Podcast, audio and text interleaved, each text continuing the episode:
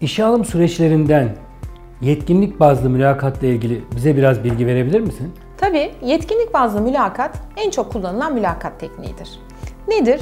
İlanımızda belirtilen ya da o pozisyona yönelik olarak beklenen yetkinliklerin adayın geçmiş tecrübelerinden örneklerle sorgulanmasıdır. Burada doğru veya yanlış cevaplar aranmaz, adayın geçmiş tecrübeleriyle pozisyonumuzun yetkinliklerinin örtüşeceği örnekler aranır.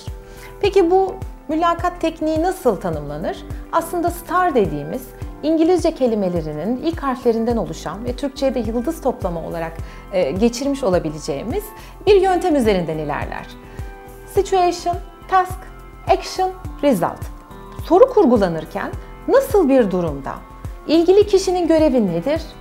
O kişinin o görevle ilgili yaptığı aksiyonlar ne olmuştur ve sonuçları neler olmuştur şeklinde bir soru kurgulanabilir. Adaylar tarafında ise başvurdukları ilanlara yönelik olarak beklenen niteliklerle, beklenilen yetkinliklerin geçmiş tecrübeleriyle karşılaştırarak o yetkinliklere yönelik olarak kendi örneklerini çıkarıp aynı bu yıldız sıralamasıyla o örnekteki örneğin o takım çalışmasında nasıl bir görev vardı, kendisinin rolü neydi, nasıl bir katkıda, nasıl bir aksiyonda bulundu ve sonuçları ne olduğunu somut geçmiş örneklerle ortaya çıkarmasıdır. Dolayısıyla az önce söylediğim gibi bir doğru cevap aranmaz fakat bu yetkinlikle ilgili somut, kişinin kendisine özel ve birinci tekil şahıs olarak ifade ettiği örnekler toplanmaya çalışılır.